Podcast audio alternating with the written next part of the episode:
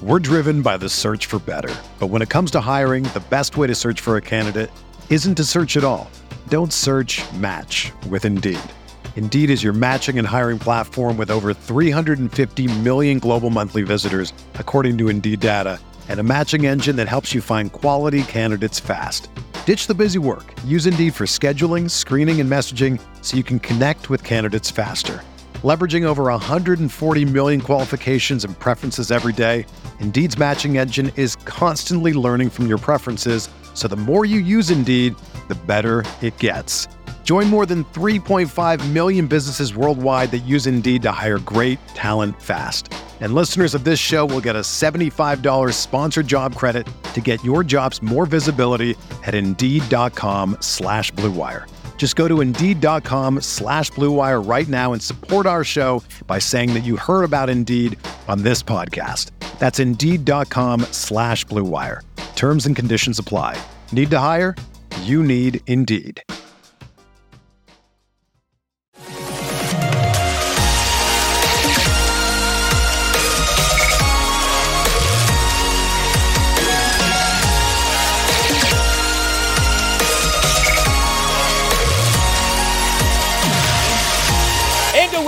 Go. Episode 737 of the Al Galdi podcast. It is Wednesday, January 10th, 2024. And as I record this at, let's see, what time is it? 2.39 a.m. Eastern on Wednesday. the Commanders, as far as we know, do not have a new head of football operations. But stay tuned. Perhaps things will have changed by the end of this segment. Managing partner Josh Harris, he on Tuesday night at his home in Miami, in Miami, reportedly was to have hosted an interview for perhaps the single most coveted head of football operations candidate in the NFL, San Francisco 49ers assistant general manager Adam Peters. Uh, Josh on Tuesday at his home in Miami also reportedly was to have hosted interviews for Kansas City Chiefs assistant general manager Mike Borgonzi and Cleveland Browns assistant general manager and vice president of player personnel Glenn Cook. Things are happening, people. Uh, this search for a new head of football ops is moving quickly. And if you have seen photos of the Josh Harris residence in Miami, wow, that place is impressive. Josh, the advisory committee, and these candidates are uh, living the good life. Hello and welcome to this Wednesday installment of the Al Galdi podcast. It is possible that the commanders will have a new head of football operations by the end of the week. Probable, who knows, but possible, definitely. At least three interviews were to have happened on Tuesday. Uh, there reportedly are at least two more interviews happening on Wednesday. Those of Chicago Bears assistant general manager Ian Cunningham and Philadelphia Eagles assistant general manager Alec Halaby. Next segment, I will be joined by a man who is neck deep in covering this revamping of Commanders football operations, Commanders insider Ben Standig of The Athletic. Uh, we are going to cover a lot of ground with what's going on, including whether the team has a top target for head of football operations, uh, what the deal is with former Golden State Warriors president of basketball operations and general manager Bob Myers being on this advisory committee for Josh Harris, and whether the commanders are interested in Michigan head coach Jim Harbaugh. Uh, also, Ben is going to tell us about a very noteworthy piece that he wrote for The Athletic. Uh, the piece came out on Tuesday morning and was filled with anonymous but telling quotes regarding perhaps the single biggest flaw for Ron Rivera as Washington head coach. Ben Standig, high level Commanders Intel next segment. Also on the show, some thoughts on a tough loss for Georgetown basketball, a 74 70 loss to Seton Hall at Capital One Arena on Tuesday evening in a game in which the Hoyas overcame a 16 point first half deficit and also a 14 point second half deficit. You can hit me up on X at Al Galdi. You can email me, the Al Galdi podcast at yahoo.com. Email from Jerry on the Commander season being over and the new era getting going. Writes Jerry, a season in which the biggest highlight was ending the Ravens preseason winning streak finally is over. No more listening to our favorite podcaster highlighting keys to a commander's loss. No more committing the cardinal sin of rooting for our arch enemy, the Cowboys, to win the NFC East title in order to secure the second overall pick in an NFL draft. No more Ron Rivera press conferences to be interpreted to understand what he is actually saying. And of course, no more Dan Snyder to screw up the off season. While I always enjoy your podcast, they help me get through this awful year. I am so looking forward to listening to your upcoming, more uplifting episodes as DC fans embark on the next chapter of our NFL team's journey. The question that I have for you is Do you envision a quick turnaround for this team, or is this a Nationals type rebuild? Keep up the good work you do, but please, please don't ever make us root for the Cowboys again. Once in a lifetime is enough. uh, thank you for the email, Jerry. I hear you, man. I do. Listen, I did not like rooting for the Commanders to lose out. I did not like Operation Lose Out any more than anyone else did, but what had to be done had to be done. Sometimes in life, you have to do things that you don't want to do in order to achieve a greater good. Uh, and that's what Operation Lose Out was. Operation Lose Out was about a greater good and the operation worked. Our team got the number two overall pick in the 2024 NFL draft. And so, to answer Jerry's question about whether I envision a quick turnaround for our football team, well, if the new football operations regime is as good as we want it to be, then I absolutely can see a quick turnaround. And if the Commanders, with that number two overall pick in the 2024 draft, get a quarterback who is good from the get go, then I absolutely can see a quick turnaround. Uh, these, of course, are two big ifs, uh, but there's no such thing as a three to five year rebuild in the NFL like there is in MLB the NBA, or the NHL. When a new football operations regime takes over for an NFL team, the regime, if it's good, will have things going well within a season or two. Email from Thomas on the Commanders moving forward. Writes Thomas, I was watching the Red Zone from my home in Long Beach, New York, and pondering what will happen in the near future. I do not want any of the current coaches back next year. As far as I am concerned, they are all losers. I say this because of the lack of development, the missed tackles, the missed sacks, and the missed turnovers. The culture is not very good. I look forward to either Jim Harbaugh or a young, innovative mind who will bring creativity and intensity. A few predictions for the future. Sean Payton trades for Sam Howell the way that Payton did for another undersized quarterback when Payton was with the Saints. Uh, Thomas, obviously, talking about Drew Brees. Continues Thomas. The Commanders miss out on Jim Harbaugh and Bill Belichick. They both want too much control and settle on a young, defensive minded coach who brings creativity and innovation. The Commanders keep Jon Allen and Scary Terry. The Commanders in the 2024 NFL Draft trade back twice and end up with Bo Nix. The Commanders keep the name and go 8 and 8 in 2024. Hashtag HTTC, hashtag TGFAG. Thank goodness for Al Galdi. Uh, well, thank you for the email, Thomas. uh, I appreciate the hashtag. Interesting predictions from Thomas. Uh, you know, Josh Harris at his press conference on Monday afternoon did get asked about the name and uh, Josh came off like there is zero discussion about the name right now. Here was that exchange.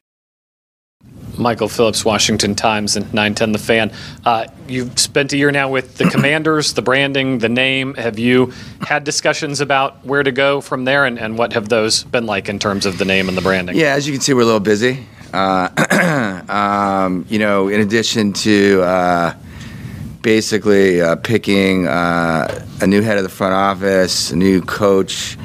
Uh, I see uh, Mark in the front uh, there. Uh, we're busy at work, um, working on the the next improvements to our stadium. In terms of fan experience, in terms of premium areas, and fixing a lot of different things, and investing in the stadium. We're going to be rolling out a big investment program uh, in the next few weeks, and that there's an enormous amount of detail. Uh, that the business staff and you know some of the ownership group are working on, and then we've got obviously uh, our new home and thinking about that. And so, um, the, right now our focus today is on sports first and foremost, and then these other things. And so, uh, you know, th- those are our focuses right now. Yeah, and that did echo a lot of what we heard from Josh Harris and others in the Josh Harris group prior to this season about the name. I do think that it's possible that the Harris group will change the name of the team, but that almost certainly would not happen for at least a year or two. And the problem with the name situation remains. And that problem is that there is no perfect new name. There is no magic bullet of a new name. There is one name that would generate widespread approval. And that name is Redskins, but that name is not coming back. The Harris Group has made that clear. And so while I totally understand those of you who despise the name Commanders, if you are Josh Harris, there isn't some obvious other name that you can go to. I think that some of what Josh may be thinking too is hey, let's see if we can get this team good again, and perhaps that will create more acceptance of Commanders. You know, the team's last two seasons have done the name Commanders zero favors, uh, to say nothing of the terrible launch of the name and the controversies and gaffes that followed that launch. 2.2.22, uh, a day that will live in Washington infamy. There it is. And there it is. Uh, thank you team president Jason Wright. By the way, what is he thinking right now? He and Ron Rivera were not best friends. I'm sure that Jason shed no tears in Ron getting fired, but what is Jason's future with the team? Email from Marlon G on the Commanders' season ending 38 10 loss to the Dallas Cowboys at FedEx Field on Sunday, writes Marlon. Just a short story. For every Dallas game, no matter what the record was, I was always intent on watching. But for this past Sunday's game, man, I was doing chores. I worked on my car. The game was on in the background, but just a blah. I could have watched a movie. Before nothing would come between me and a Skins Cowboys game, the team seems like it gave up on Ron Rivera. I did not see any excitement with this team. The culture that he built was a lie. But we did get the second pick in the draft. Happy Festivus to the rest of us. uh, thank you for the email, Marlon. Yes, happy Festivus. Uh, what has become of the Washington Dallas rivalry is sad. The truth is that the Cowboys' biggest rival for years now has been the Philadelphia Eagles, not Washington. And the number one reason for the decline in the Washington Dallas rivalry has been how bad Washington has been. So few games between Washington and Dallas over the last 31 seasons have been truly big games, and so many of the games have been Cowboys wins. Do you know what Washington's record against Dallas is since the epic 28 18 win over the Cowboys at FedEx Field on Sunday Night Football on December 30th, 2012, to clinch the NFC East? 6 and 16. Yes, 6 and 16. Ron Rivera, as Washington head coach, went 3 and 5 against Dallas, 2 and 0 in the 2020 season, but then 1 and 5 over the last three seasons. And the last four losses were blowout losses. Uh, well, will we have any blowouts during what the NFL calls a super wild card weekend? We Saturday through Monday have six games that make up the wild card round of the NFL playoffs. A whole lot of opportunity to make money via Underdog Fantasy, which offers daily pick'em games that are super easy and fun. Just correctly pick whether certain players at each game will go higher or lower given totals, and you win. Underdog Fantasy, it is the best and easiest place to play fantasy sports, and it has a special offer for listeners of the Al Galdi podcast a deposit match of up to $100 for all new customers who sign up with the promo code GALDI and to make a first deposit of at least $10. Go to UnderdogFantasy.com or download the Underdog Fantasy app and use that promo code GALDI. Underdog Fantasy also offers season long fantasy with a zero stress scenario of no waivers, no trades, even no lineup setting. We all know that playing fantasy sports can be ultra time consuming. Well, Underdog Fantasy removes the time consumption but keeps the fun and the potential to win money and take advantage of the free money. If you sign up now with the promo code GALDI, my last name, G A L D I, GALDI, Underdog Fantasy will double your first deposit with up to $100 in bonus cash when you make your first deposit of at least $10. So, in other words, if you deposit $100, you get $100 for free. That's Underdog Fantasy, promo code GALDI. Check out UnderdogFantasy.com or download the Underdog Fantasy app and use the promo code GALDI. Must be 18 or older, 19 or older in Alabama and Nebraska, 21 or older in Massachusetts and Arizona, and must be present in a state in which Underdog Fantasy operates. Terms apply. Concerned with your play, call 1 800 Gambler or visit ncpgambling.org. In Arizona, call 1 800 Next Step. In New York, call 1 877 8 HOPE NY. And in Tennessee, call 1 800 889 9789. We're driven by the search for better. But when it comes to hiring, the best way to search for a candidate isn't to search at all. Don't search match with Indeed. Indeed is your matching and hiring platform with over 350 million global monthly visitors, according to Indeed data, and a matching engine that helps you find quality candidates fast. Ditch the busy work. Use Indeed for scheduling, screening, and messaging so you can connect with candidates faster. Leveraging over 140 million qualifications and preferences every day, Indeed's matching engine is constantly learning from your preferences, so the more you use Indeed, the better it gets. Join more than 3.5 million businesses worldwide that use Indeed to hire great talent fast. And listeners of this show will get a $75 sponsored job credit to get your jobs more visibility at Indeed.com slash BlueWire.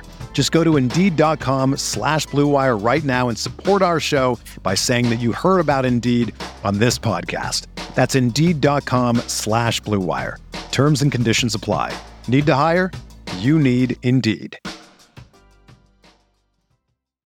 Hey, we all love the NFL and we all love pizza. So make Little Caesars part of your NFL game day. Little Caesars is the official pizza sponsor of the NFL. Order online during Little Caesars Pizza Pizza pregame, which is one hour before and three hours after NFL kickoffs, plus all day Sunday. You could pick your favorite Little Caesars pizza. You can pick the toppings that you crave, kind of like picking NFL winners, only with Little Caesars pizza, you never lose. Uh, and Little Caesars offers convenient delivery as well as the in store pizza portal pickup. So grab some friends and enjoy a few slices during the game. Little Caesars Pizza Pizza.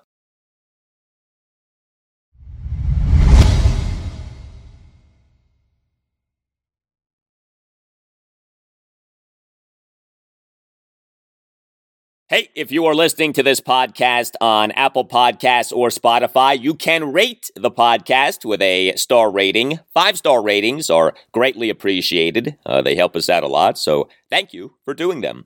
Uh, the last two days, Monday and Tuesday, have been a 48 hour whirlwind with the commanders. Uh, we on Monday morning had managing partner Josh Harris firing head coach Ron Rivera and announcing the formation of an advisory committee that includes former Golden State Warriors president of basketball operations and general manager Bob Myers and former Minnesota Vikings general manager Rick Spielman. We on Monday afternoon had Josh Harris doing a press conference. We on Monday had an eruption of reports of head of football operations candidates and head coaching candidates who the commanders have requested to interview. The head of football operations candidate, San Francisco 49ers assistant general manager Adam Peters, Philadelphia Eagles assistant general manager Alec Halaby, Chicago Bears assistant general manager Ian Cunningham, Cleveland Browns assistant general manager and vice president of player personnel Glenn Cook, and Kansas City Chiefs assistant general manager Mike Borgonzi. The head coaching candidates, Dallas Cowboys defensive coordinator Dan Quinn, Houston Texans offensive coordinator Bobby Slowik, Detroit Lions offensive coordinator Ben Johnson, Lions defensive coordinator Aaron Glenn, Baltimore Ravens defensive coordinator Mike Macdonald, Ravens assistant head coach slash defensive line coach Anthony Weaver, and Los Angeles Rams defensive coordinator Raheem Morris. Also, NFL insider Jordan Schultz of Bleacher Report on Monday morning reported that the Commanders are interested in Michigan head coach Jim Harbaugh. Then early Tuesday morning started the reports of actual interviews happening. The commanders reportedly were to have interviewed the following head of football operations candidates on Tuesday 49ers assistant general manager Adam Peters, who I believe is the commander's top target, Browns assistant general manager and vice president of player personnel Glenn Cook, and Chiefs assistant general manager Mike Borgonzi. The commanders on Wednesday reportedly are interviewing interviewing Bears assistant general manager Ian Cunningham and Eagles assistant general manager Alec Halaby. Also, we on Tuesday morning had multiple reports that the commanders are interested in Dallas Cowboys vice president of player personnel Will McClay. Well, a man who is not on the Josh Harris Advisory Committee, but probably should be, is the man who joins me now, Commanders insider Ben Standig of The Athletic. Uh, ben and I have extended our arrangement, our alliance by which we are appearing on each other's podcast. We did that during the Commanders season, and we're going to do that during this ultra important Commanders offseason. Uh, ben does such a good job of covering the Commanders for The Athletic. He's the host of the Standing Room Only podcast, and you can follow him on X at Ben Standig. Ben, would you accept a spot on Josh Harris's advisory committee if offered? Hell yeah. I mean, I, have said this, you know, look, obviously covering sports is way fun, and this is definitely better than the nine to five jobs I used to have. But people think like, well, because you're a reporter, like this is like dream job or something, and it's really cool. But no, I mean, ever since I was a kid, like running, like you know, the my mock draft stuff, that did just like one day. I was like, oh, let me do a mock draft. Like I've been doing those since I was like 12 years old. So, uh, I yeah would uh, you know I, would be down with with a uh, with a with a job like that. Well, maybe the team can re-release the press release and get your name into that paragraph. We'll see.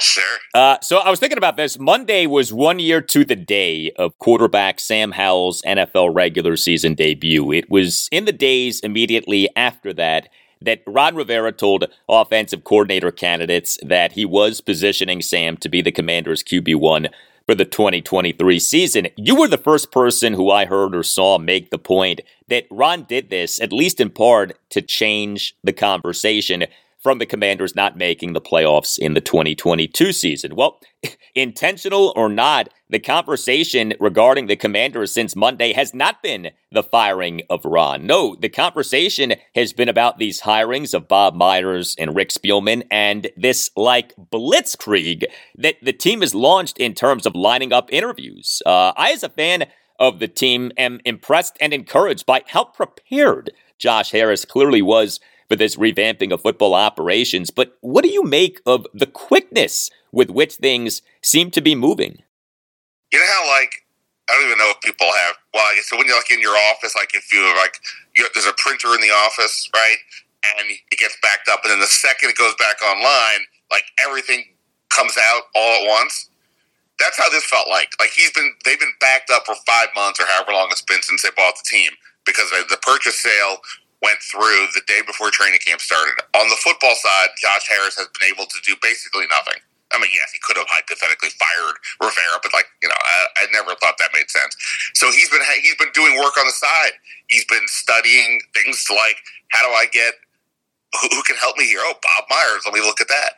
They, you know, they, they they were looking at possible candidates. Should they make that decision on Rivera for coach and the front office? And I think they were just ready to go. Like the the, the printer turned on the second they moved on from Rivera, and they were ready to show their work. Um, so it's interesting. And and to your point, like being out there, um, you know, most of us got there like around like 8.30, 8.45 to the park. The Rivera announcement came down around that time. And by the time we got to like 1.30, so after Harris spoke, it felt like the Rivera firing happened months ago uh, because it was just so much information that was happening all at once. Why do you think that Bob Myers, who is very well regarded and probably has a million options for things that he can be doing, has chosen to assist the Washington Commanders in their revamping of football operations? Like, that's not something that anyone had on his or her bingo card. Uh, what is this about? Yeah, I mean, you know, obviously he chose to leave the Warriors. I think his contract was coming due, and uh, you know he'd been there for a while, obviously, and you know things were starting to run their course. I mean, an amazing run, four titles in eight years, but you know, guys get older and things change. So he got out before, I guess, you know, everything kind of started to really decline for them. But he didn't go to become another GM somewhere. At least now he hasn't yet.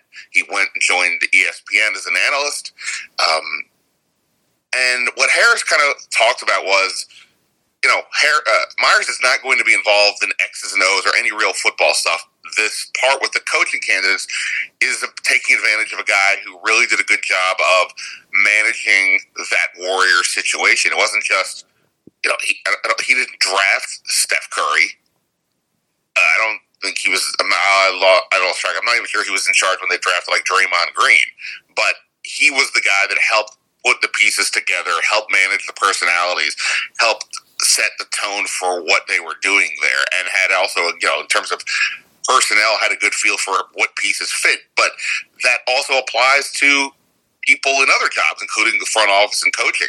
And I think Harris, from what he was saying, he's viewing Myers as a, a big picture thinker who's going to help him. And and and it, Spielman, it, it appears, is just staying for this advisory role. He is the football side of this equation. Okay, Myers is staying on beyond that. I don't know how long or what the deal is exactly, but he's staying on to help Harris in other ways, whether that's thinking how to think about the stadium or any other matters that come up. So I think for Myers, I guess I imagine, you know, he's got to have he's got respect for what for Josh Harris as a visionary. Obviously, an incredibly successful businessman. I, I imagine that there are a lot of GMs in the NBA who were really impressed by the process that the the process that the Sixers used, you know, the the, the, the tanking, overt tanking, not necessarily because of whether they would be willing to do that, but but that an owner was willing to think that way. And and you know, I, my take of all along has been Harris is a real out of the box thinker, and I think this is a great example for the organization that he is willing to consider all options instead of just being overly conventional that we see often and not or, or Snyder may not have been always conventional, but it was completely random, haphazard, all centered around him and his ego. I don't get the sense that that's the case here. So I assume a lot of that, and I'm sure he got paid nicely, um, contributed to Myers uh, doing this. So that's really interesting about Bob Myers. You do expect him to stay with the Commanders beyond this revamping of football operations. That's that's how I interpreted kind of what Harris was saying and listening to some others. Um, my you know to have uh, basketball Hall of Famer David Aldridge as my uh, colleague at the Athletic. I mean, it's always a really really good day. But you know when somebody can get Bob Myers on the phone as he did and wrote an article about it, um, that, that helps uh, for sure. So yeah, I think I, I think Myers is here to stay. Now, again, I don't necessarily like. I don't think he's moving to Ashburn. I think he's continuing to live his life out out west. And again, he's I presume he's still doing the ESPN stuff. But yeah, I mean, as a to to have a thinker like that, and again, it's not going to be for football. Once we get past this coaching stuff, it's going to be whatever else Harris has on his mind regarding the organization. So yeah, I think that's the way to look at it. All right, to the candidates. Uh, there are so many front office and head coaching candidates who you and others are reporting on for the Commanders. The hiring of the new head of football operations almost certainly is going to come first. Do you think that there is a number one target in that search? Well, look, I mean, you know, even if you say you're going to conduct a well thought out search and nothing is definitive, you know, you always go into these things with some level of bias, right? Again, I think that they have spent plenty of time all this season looking at the various options. And, you know, you can look at things I wrote on the Athletic in the last week or so. You can look at various other lists. You know, a guy like Ben Johnson, the OC from the Lions, is, is going to be at the, almost the very top of any coaching list because of what the Lions offense has been able to accomplish the last couple of years. Um, I always point out the coordinator is applying for a job he's typically never had before.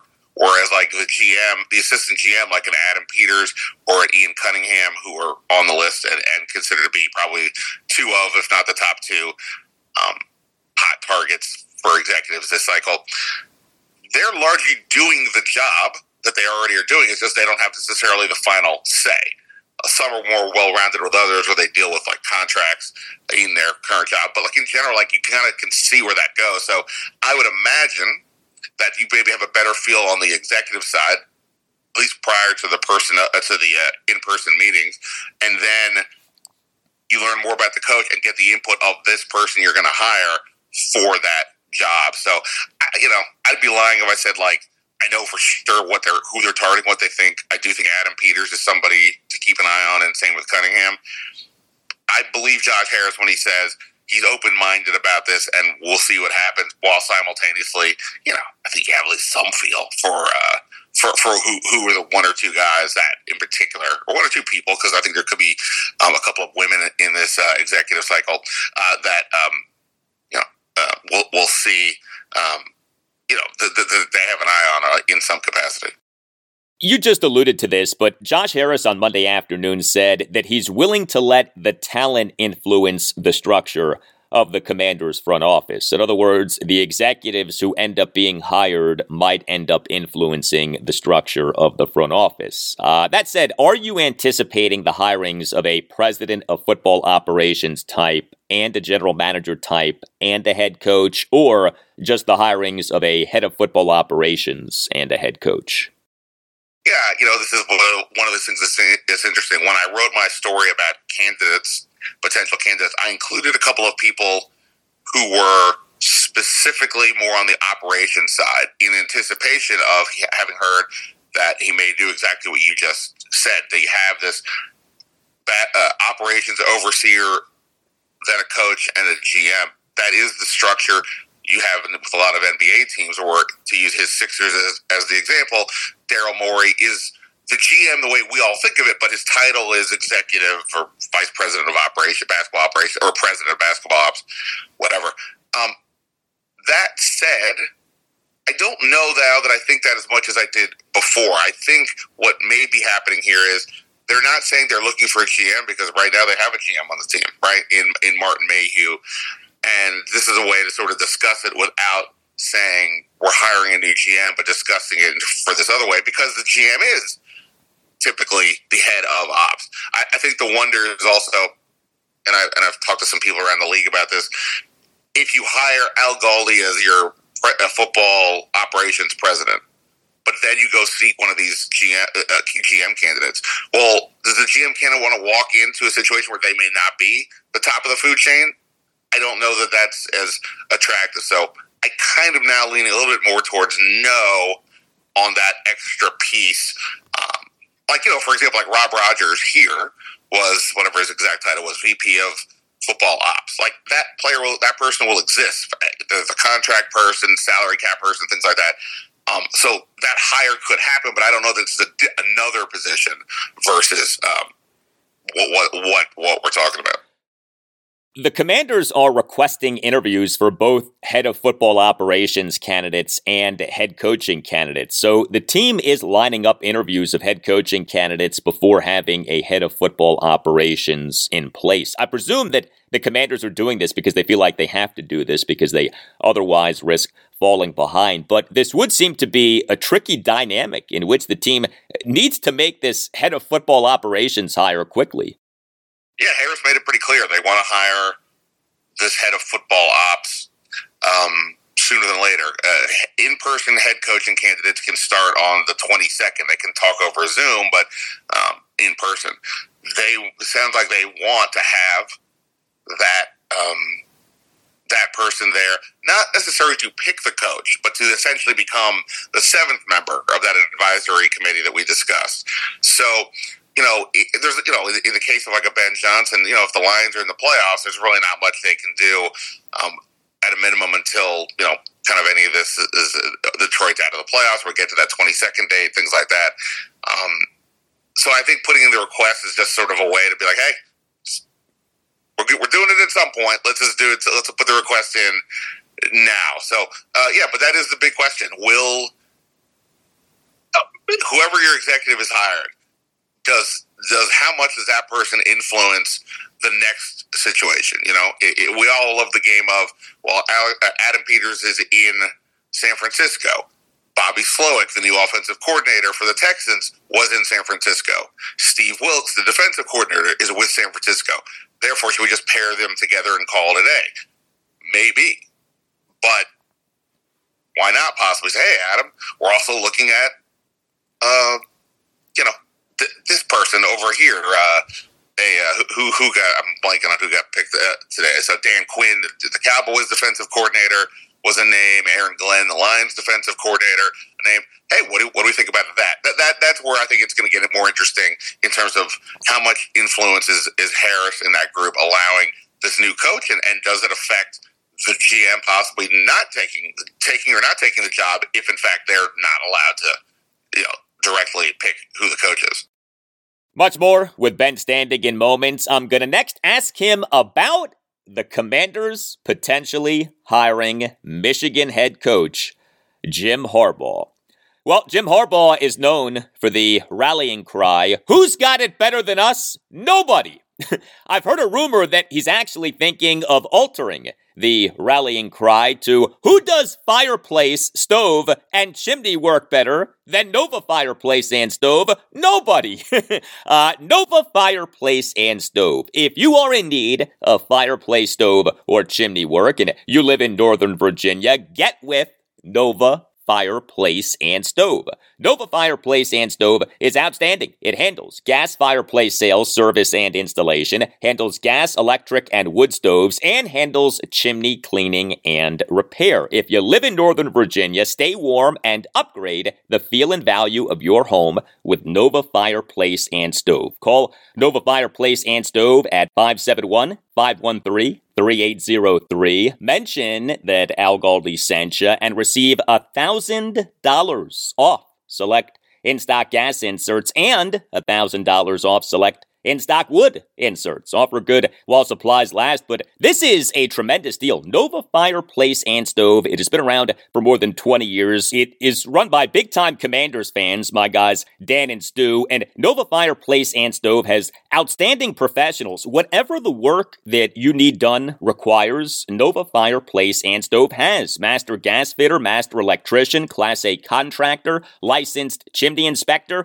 and because of this, Nova Fireplace and Stove can complete your project without the need for any subcontractors, and Nova Fireplace and Stove can pull all of the necessary county permits for the work that is being done. Additionally, Nova Fireplace and Stove can perform fireplace and chimney safety inspections. You can see for yourself the work that Nova Fireplace and Stove can do. It is a showroom in Woodbridge, Virginia, and has a terrific website, novafireplaceandstove.com and take advantage of the great deal for listeners of the Al Galdi podcast. Call Nova Fireplace and Stove at 571 513 3803. Mention that Al Galdi sent you and receive $1,000 off select in stock gas inserts and $1,000 off select in stock wood inserts. Join the Nova Fireplace and Stove family and experience the fireplace service and care that you deserve.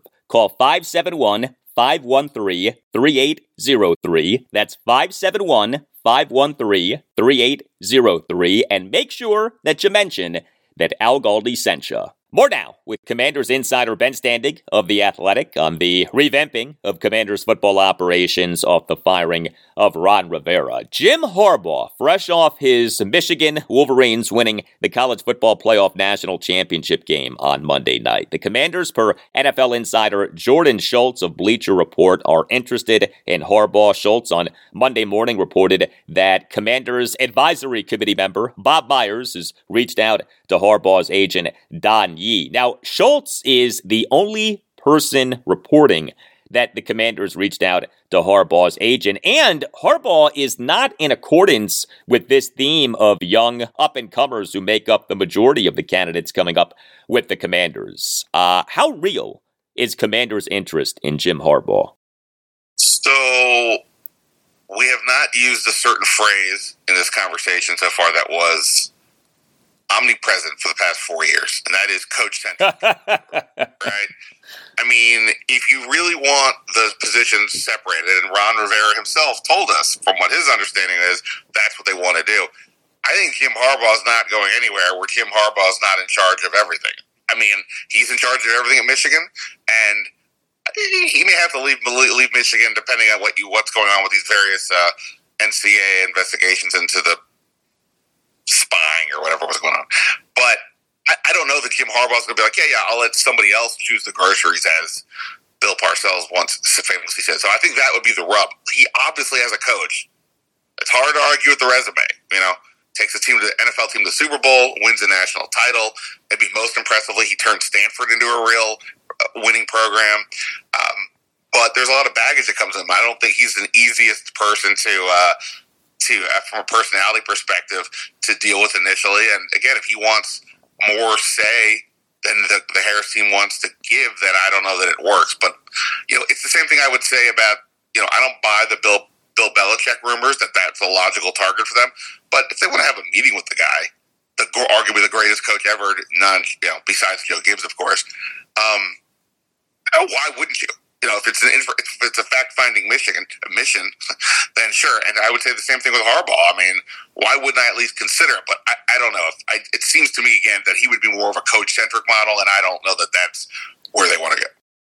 It is interesting that so many of these commanders head coaching candidates who have come up so far are coaches with primarily defensive backgrounds when the trend in the NFL for years now has been hiring head coaches with primarily offensive backgrounds. Uh, now, having a defensive minded head coach certainly doesn't doom an NFL team. See, the Buffalo Bills and Houston Texans, but any surprise that the Commanders are at least interested in a number of defensive minded head coaching candidates? No, because I would like look at it like this: like if you were to rank the candidates, like let's just say we got a, you know, like the like what happens at the draft. You take a consensus of all these big boards, and it reveals a, um, you know, a, one big big board. Um, I think if you did the same thing here with the coaching candidates, I would venture to guess that in the top 10, there would be more defensive coordinators than there would be offensive coordinators. You get past Ben Johnson, who, you know, he doesn't exactly have like a deep resume, but okay, it's been really impressive the last two years. I mean, Bobby Slowik has been the Texans coordinator for one year, and he's clearly done something right to help C.J. Stroud uh, as a rookie, and the Texans are in the you know won the division, but you they base it all off of the one year. Uh, Dave Canales in Tampa Bay has done a pretty good job there. It's all based on one year. Most of the it's just, it's just the way this cycle is. The offensive coordinator candidates are just there's just not as many of them that seem to have uh, a resume that compares to the the defensive guys. So I don't necessarily know that it means Josh Harris is you know we want defense. We don't care if we get an offensive guy. I just kind of think it's you know it's like the you know it's like the draft in any given year. This is the year where they can probably get a quarterback. 2022 no quarterback went high. So you take other positions. I just think it's just a matter of what the market is. You at Josh Harris's press conference on Monday afternoon had an exchange with Josh. Uh, you essentially asked him if the commanders are about to embark on the NFL's version of the process, which of course Josh greenlit as Philadelphia 76ers managing partner, or if the idea is for a quick turnaround. Uh, here was that exchange.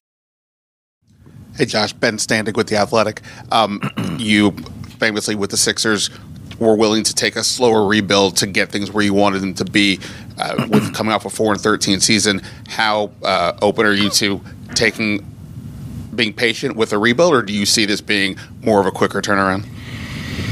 Yeah, listen, um, this was not a fun season for the ownership group. I mean, we're we're right there with the fans in terms of uh, sweating every loss. Uh, and so, I mean, obviously, if we could write the script, it would be a quick turnaround. But on the other hand, um, you have to make long-term decisions uh, and do things in a very, you know, one person at a time, one athlete at a time, and so sometimes they take longer, right? So I think what my my view is that we want it to be as quick as we can, but the ultimate goal, right, is to be an elite team that's competing for championships. And so, um, when you do, I find that when you do things quickly, uh, you you know sometimes you know you set yourself back, and so the, my orientation is to do make the right decisions and uh, let the time frame you know take its own course. Uh, I mean, obviously, I, I want a winning franchise quickly, but on the other hand, I, you know, for me, it's about making the right decisions. All right. Uh, we all get that rebuilds in the NFL can happen quickly, but what do you think of Josh Harris's answer to your question? Well, I think it was a good example as to how this regime should be very, very, very, very, very, very, very, very, very, very different from the last one. In that, I'm not talking just from the football perspective. Um,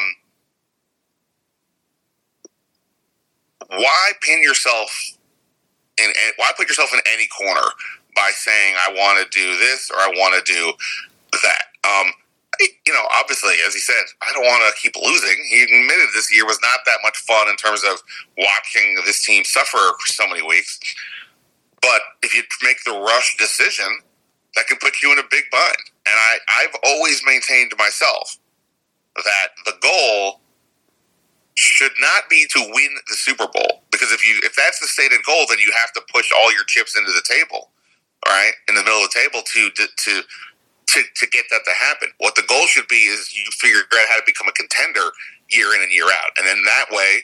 Not only are you in the mix, but when the breaks go your way, injuries to other teams, or you don't have injuries, or the referee calls this, that, or the other, or whatever, you're you are positioned to take advantage of that. And I think that to me is what he was saying. Yeah, he would love it if they made the Super Bowl next year, but he doesn't want to strive for that directly because then you might make bad choices because you're putting yourself into this uh, you know box by doing that. And uh, I, I just think that. Um, yeah, so I mean, yeah, I, I don't anticipate the process as in like this three, three four year, you know, diabolical drop to to get the best stuff, you know, as many picks as possible. And by the way, I think the, the process worked, uh, but I do think he's not going to say we got to trade, you know, uh, or we got to sign uh, some some free agent quarterback to a you know two hundred million dollar contract when we don't even know what the rest of our roster is at this point or anything like that. Yeah, I actually thought that Josh Harris answered your question very well.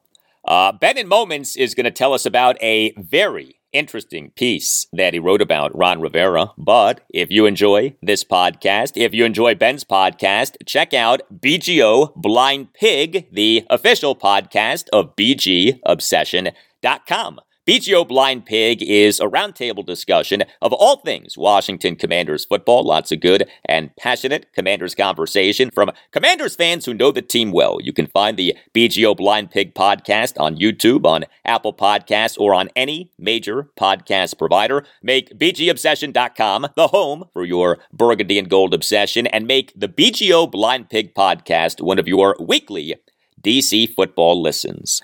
All right, Ben, I have uh, two Ron Rivera related questions for you. One has to do with a piece that you wrote that came out on The Athletic on Tuesday morning. Headline quote Ron Rivera's commander's tenure winning the news conference, losing where it counts. End quote. there is a lot to this piece, my friend, but how about this passage, quote, several members of the Washington and Carolina organizations with access behind the curtain found a flawed football voice whose proclivity for worrying about his and his team's portrayal hampered progress and it became more problematic when he was given additional power in Washington.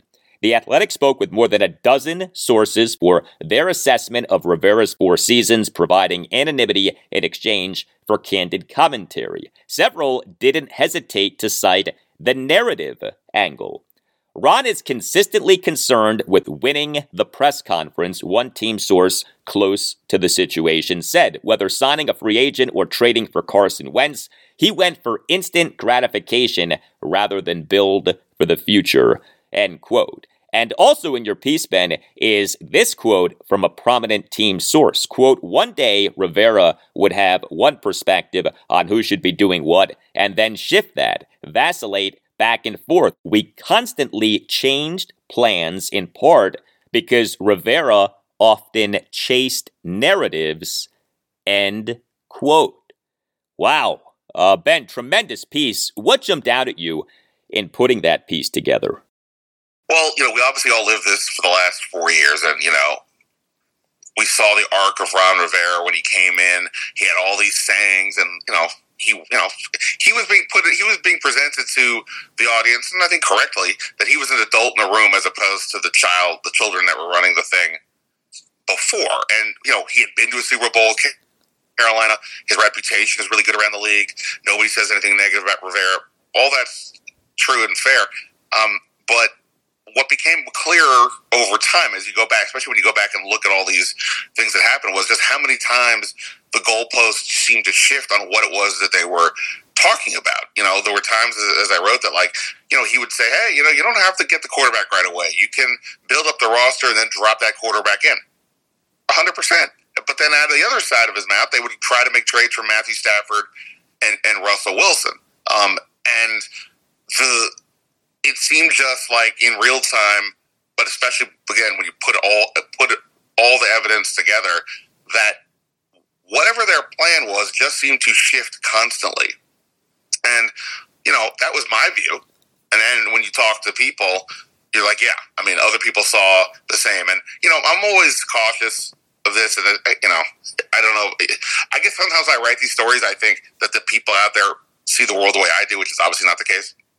But um, it's not that they have all the answers. It's just that when you're going down a certain path and then it shifts here and it shifts there, and th- that becomes hard to deal with. And I really thought for me, the Wentz Howell transition really was sort of the uh, just such an obvious aspect of this because the Wentz thing falls apart, as we know. Um, you know, we all remember him ranting in Chicago after that Bears game about this ESPN report that came out that he's the one that wanted uh, Wentz and, and all this stuff, and and now you know ESPN had it recently, and then I confirmed as well, basically that Dan Snyder did get more involved in, in the Wentz thing, but not the, from my understanding, not Wentz himself, but like, hey, we got to get a quarterback, go do something, basically. And Rivera is the one that wanted Wentz. That blew up when the season ended. Everybody's pissed off, right? Fans, you know, I'm sure certain radio and podcast hosts weren't happy, and um, six days after the season, he says, "Yeah, Sam Howell will be QB one." Then later in August, he tells Albert Breer at Sports Illustrated, "Boy, I really had no idea that this kid could do this until I was driving home. I was driving, talking with my wife as we were driving home." But again, he originally wanted Taylor Heinicke to start the Week 18 game. So we go from he doesn't even think enough of Sam Howell to start the meaningless Week 18 game. Then six then six days later, he's like, "Oh, this guy." Well, I think it's because it wanted to change the topic, and I was told that. Uh, you know, I I was talking about that, and then was had people over there tell me, yeah, that's pretty much right.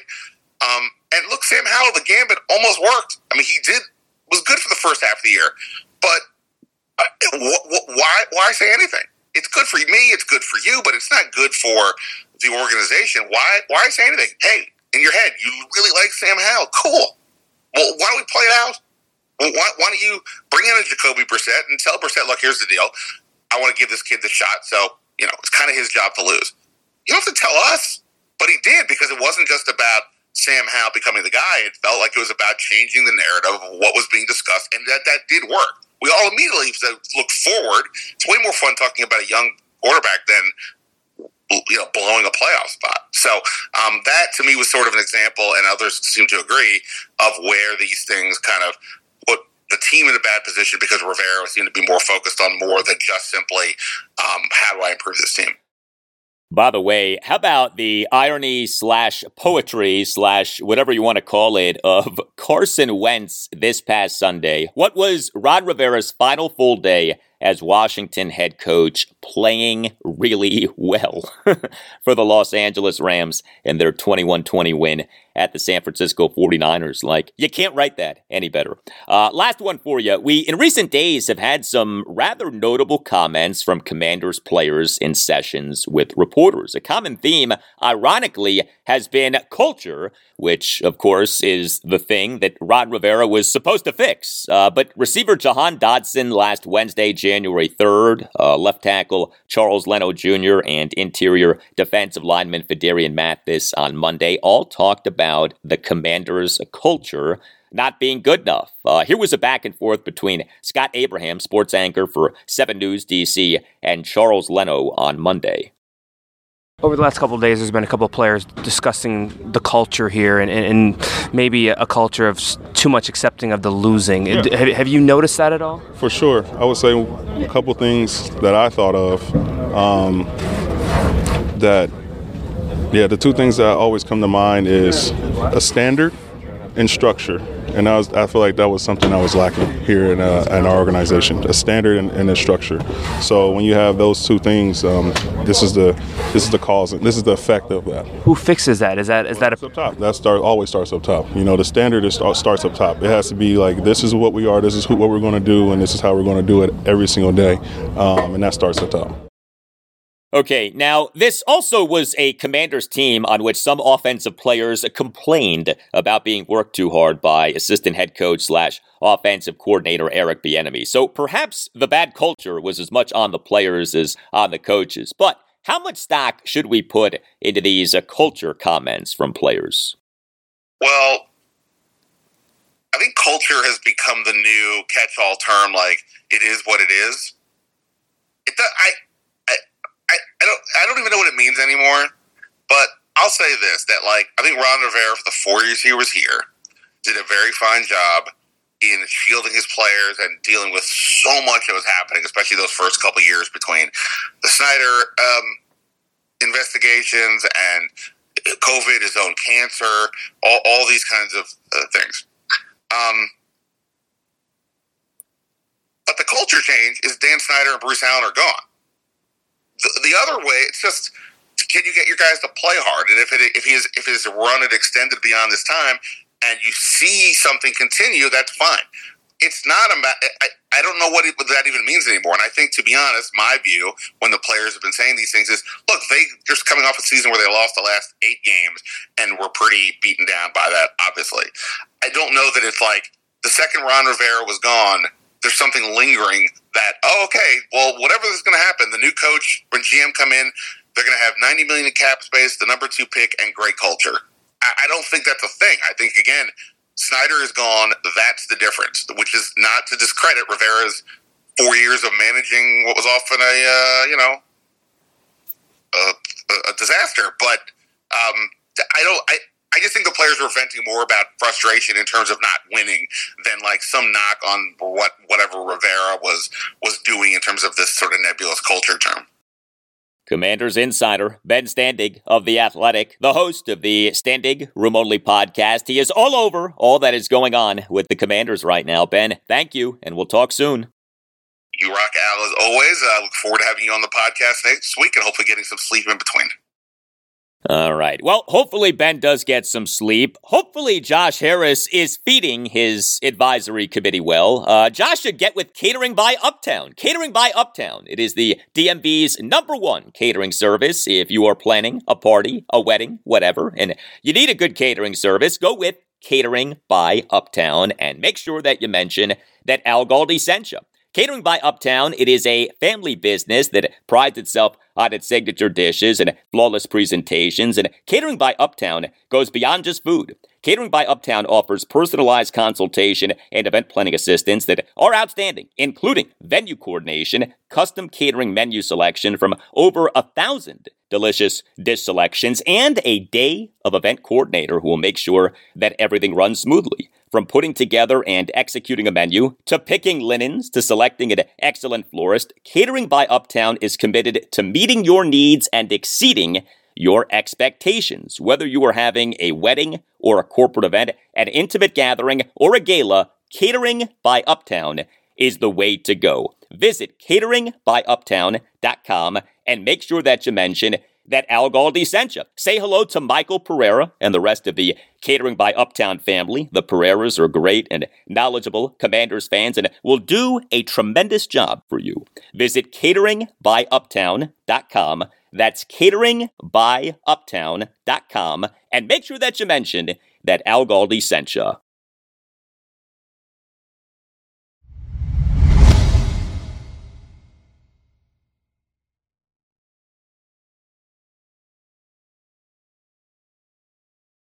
Well, Georgetown basketball on Tuesday evening nearly pulled off a great comeback win, but the comeback did fall short. The Hoyas for this season fell to 8 and 8 overall and 1 and 4 in the Big East with a 74-70 loss to Seton Hall at Capital One Arena on Tuesday evening. The Hoyas allowed Seton Hall to begin the game on a 24 8 run, but overcame that 16 point first half deficit and also a 14 point second half deficit. The Hoyas held a three point lead at 65 62 with less than three minutes left in the second half, but the Hoyas then got outscored the rest of the game 12 5 as they committed four turnovers in a span of less than a minute and a half. Uh, Georgetown had a hard time with Seton Hall's top two guards, 6'2 Al-Amir Dawes and 6'6 Kadary Richmond. Uh, Dawes, in 39 minutes as a starter, went 5 of 7 on threes, 1 of 3 on twos, and 8 of 8 on free throws. He finished with 25 points, 5 rebounds, and 2 assists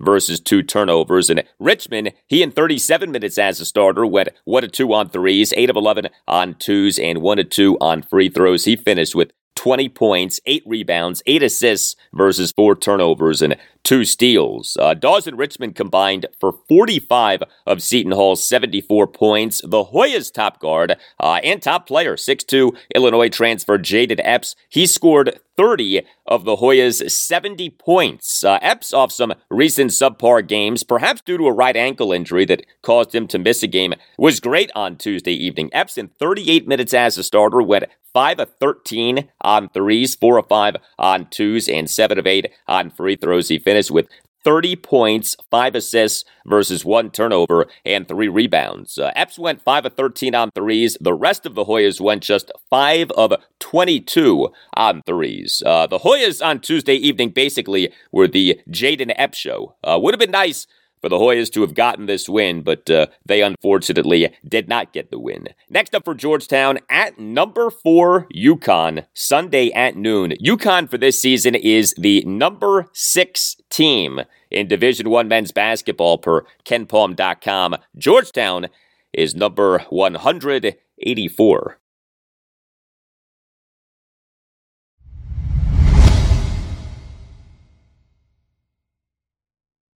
And that will do it for you and me for now. Keep the feedback coming. You can hit me up on X at Al Galdi. You can email me, the Al Galdi podcast at yahoo.com. Thursday show, episode 738, will provide you with more on the Commanders and their revamping of football operations. Also on Thursday show, I'll talk Wizards and Virginia Tech basketball. The Wizards are at the Indiana Pacers Wednesday night at 7. The Hokies are home to number 21 Clemson Wednesday night at 7. Have a great rest of your Wednesday, and I'll talk to you Uh, on Thursday. There it is. Everyone is talking about magnesium. It's all you hear about. But why? What do we know about magnesium? Well, magnesium is the number one mineral that 75% of Americans are deficient in. If you are a woman over 35, magnesium will help you rediscover balance, energy, and vitality. Magnesium supports more than 300 enzymatic reactions in your body, including those involved in hormonal balance.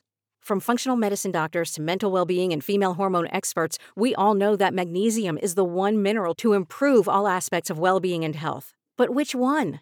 Magnesium Breakthrough from Bioptimizers, the trusted choice recommended by leading experts with seven best absorbed forms of magnesium to ensure your body receives the support it needs for overall well being. Go to bioptimizers.com slash balance today and use code BALANCE10 for 10% off. Support your journey to wellness at B-I-O-P-T-I-M-I-Z-E-R-S dot com forward slash balance. Magnesium Breakthrough from Bioptimizers, your foundation to optimal health and vitality.